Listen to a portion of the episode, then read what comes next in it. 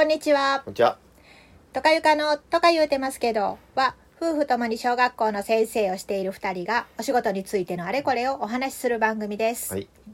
えー昨日から始まった荒れたクラスを担任した時シリーズの2回目です。はい。はい前回はえ荒れ荒れたクラスというかまあ大変なクラスやでってみんなに聞かされて いざ担任してみるとこんな実態でした。というのが前回のお話でした。うん。はい、ちょっとそれ聞いただけでもう十分お腹いっぱいになった人がいたかもしれませんうんが、どんな風に対応していってうん。これあのちょっと先に結論を言っておくとそのクラスは結構落ち着いていったんで落ち着いていきましたよ。はい。で、あのー6年になった時に続けて持ってくれって言って「やっぱ持つんですか?」って言って。でまあクラス替えするけどまあ虎にも大変な実態だからね、ううん。でそクラス替えした後やけど、まあ、自分でクラス替えしてるし「ほな持ちましょうか」って言って次の56と結局も、うん。持ちましたけど。なのであのこれは大変なクラスを持ってうん。倒れてしまった話ではなく、ではありません。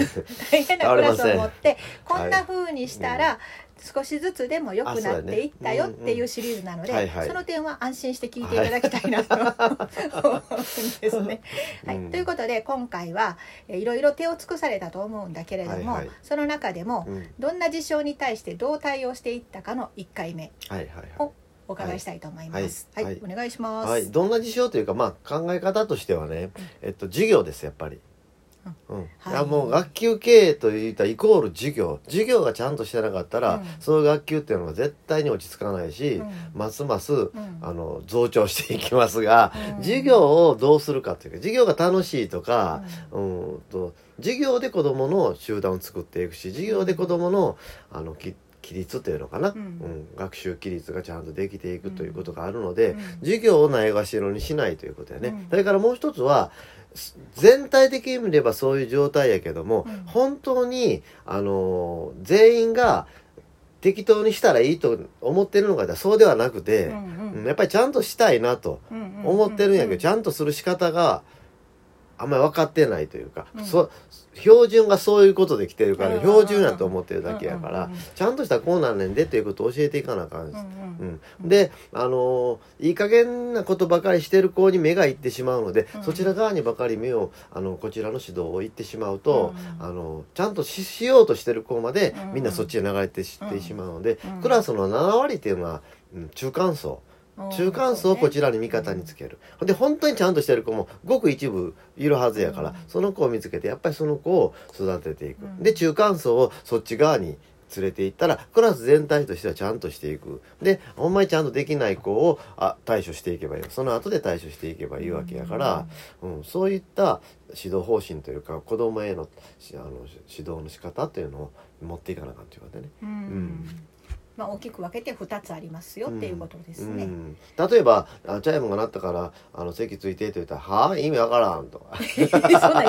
意味わからんチャイム鳴ったやんかと。今日は小学校でよく時間割り変更やね。なんか行事が空いてはい発育測定がありますとあかはいはいはい。うん。なんかあの専科の先生ちょっと時間かわ変えてほしいねんけどって言われて「分かりました」って変えたりとか、うんうんよよくある、ね。うん。学校行事ちょっと入ったりとかで。うん。であの時間割り変更しますって言ったら「はあ意味わからん」って。意味わからんって。あの時間割が変わるという意味やって。そういう で言うて「は？あ意味わからん」って言うてよく言うというね、ううん。だからそういったこともだってこっちがカチンときたらもう負けやからそういうクラスはね。感情的に叱らないということだ「どういう意味やそれや」とか言うて感情的に叱ってはいけないということでね。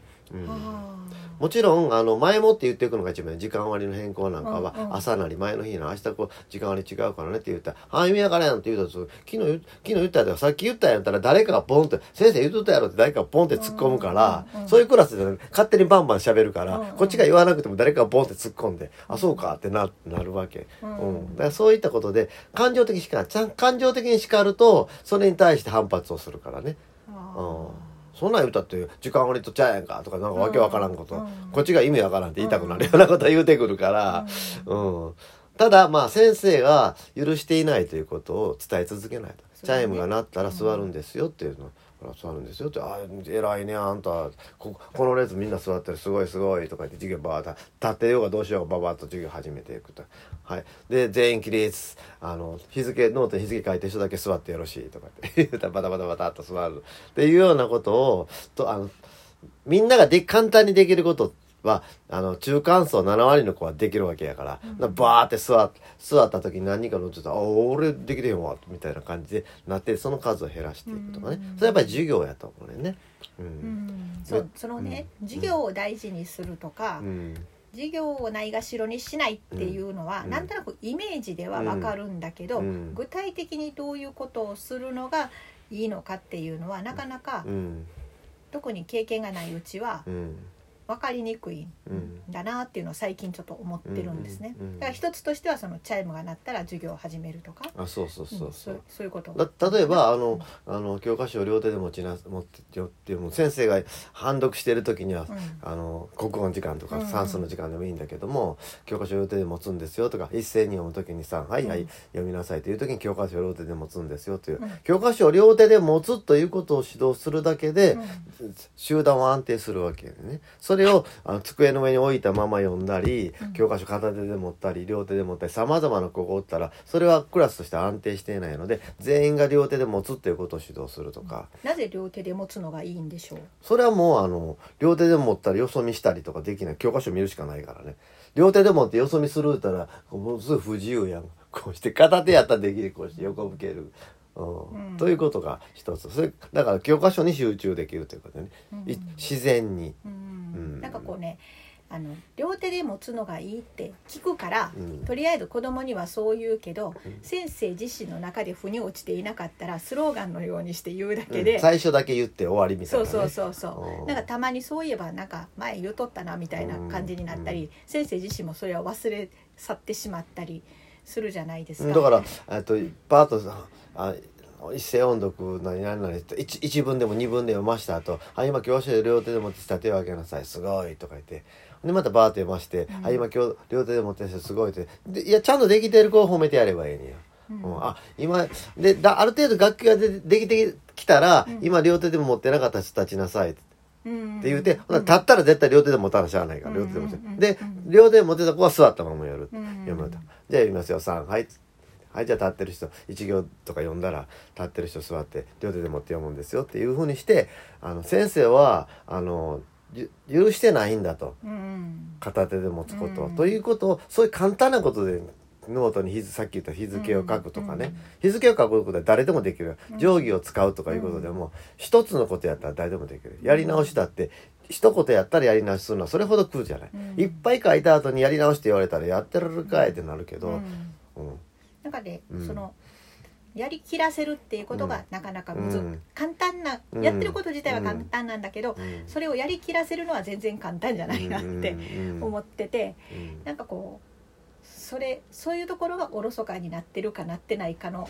差になっていくんかなって思いますね。でもね1年1年かけてやっとできることがいっぱいあるわけよ。本本当に簡単なことよ。名前呼ばれたら返事をするとか、うん。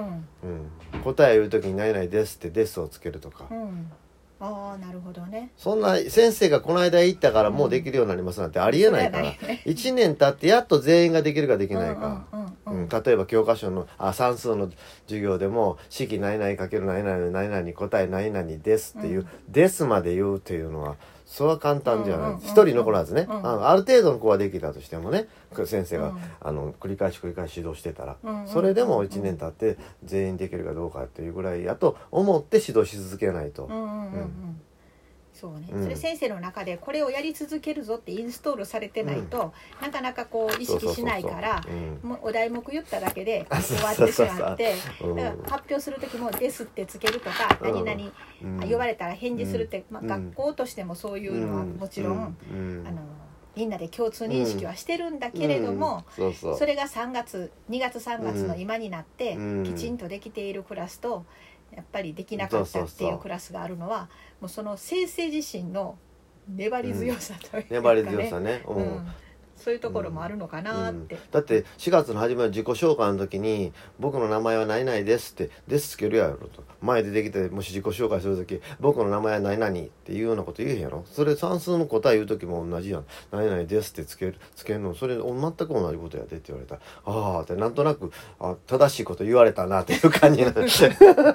子供はね。でもまあそういったことやねんね、ん。そうやって子供自身に納得させていくっていうのも大事なことだよね。うんうんなんかこう言われてるからやらなしゃあないみたいなそうじゃなくってあなるほどなーって、うん。うんまあまあそうく手を返しなお返繰り返し繰り返しで、うん。ちゃんとできてる子を褒めて「あいいです」まで言えたねってあの言ってやったりとかね。うん。で言えなかった先生が「です」って言ったらみんなが「です」って言うと。あそうそう。なんか呼ばれて返事しない子に何回も「誰々さん」その子が答えを言いそうになっても「誰々さん」って あのしつこく名前を呼んであげる先生もいますね。うん。はい。ということで今日もお時間になってしまいあました。そうやね。はい、い、いんじゃないですか。はい、今日は簡単なことを、はい。あの授業をおろそかにしないためのはい。一つとして、はい。簡単なこともしっかりやりきらせていく、とはい。いうことをお伺いいたしました、はい。ではまた次回お楽しみにしていてください、はい。ありがとうございました、はい。さようなら。さよなら